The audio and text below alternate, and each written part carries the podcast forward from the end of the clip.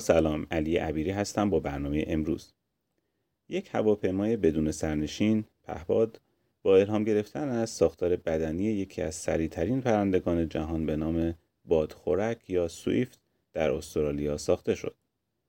گروهی از مهندسان هوافضا از سراسر دنیا در طراحی و ساخت این پهباد مشارکت داشتند.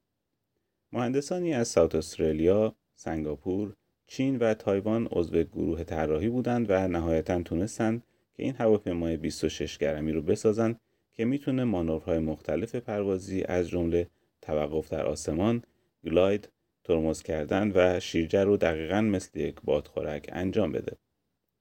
نتایج این پژوهش در ماه جولای سال جاری در ژورنال Science Robotics منتشر شد.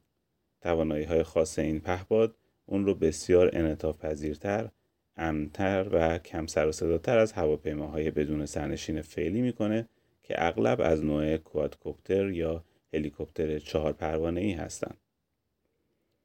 این پهپادهای بسیار سبک می‌تونن در محیط های شلوغ و در نزدیکی انسان ها پرواز کنند و در ارتفاع بسیار کم خود رو ثابت نگه دارند و یا گلاید کنند. اونها در صورت لزوم می‌تونند خیلی سریع ترمز کنند و بدین ترتیب از برخورد با اشیاء پرنده دیگه و موانع جلوگیری کنند. همه این جنبه ها چیزیه که هواپیماهای کوادکوپتر از اون بی بهرند.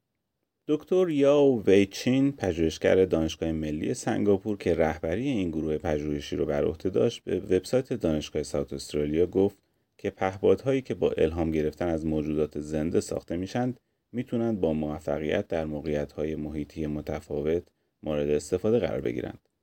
استفاده های نقشه برداری از این ابزارها خیلی بدیهیه اما میشه از اونها برای کارهای نوآورانه مثل باروری مزارع عمودی در فضاهای بسته استفاده کرد بدون اینکه آسیبی به ساختار متراکم گیاهان وارد بشه. پروفسور جاوان چال از دانشگاه ساوت استرالیا و یکی از اعضای این گروه پژوهشی به کرییت گفت پهپادهای با بال ثابت می‌تونن معمولیتهایی با برد زیاد انجام بدن اما مشکل اونها در چگونگی فروده معمولا میشه راهی برای حل مشکل پیدا کرد اما این کار معمولا محدودیت هایی برای انجام معمولیت های ایجاد می‌کنه. پهپادهای کوادکوپتر هم توان کافی برای انجام گستره کاملی از معمولیت ها رو ندارند. اما پهپادهای جدید بالهایی دارند که مجهز به باله یا فلپ هستند. این جز که در هواپیماهای سرنشیندار همیشه وجود داره کمک می‌کنه که هواپیما بتونه با سرعتی پایینتر همچنان به طور امن پرواز کنه در مواقع لازم مثل یک ترمز عمل می‌کنه.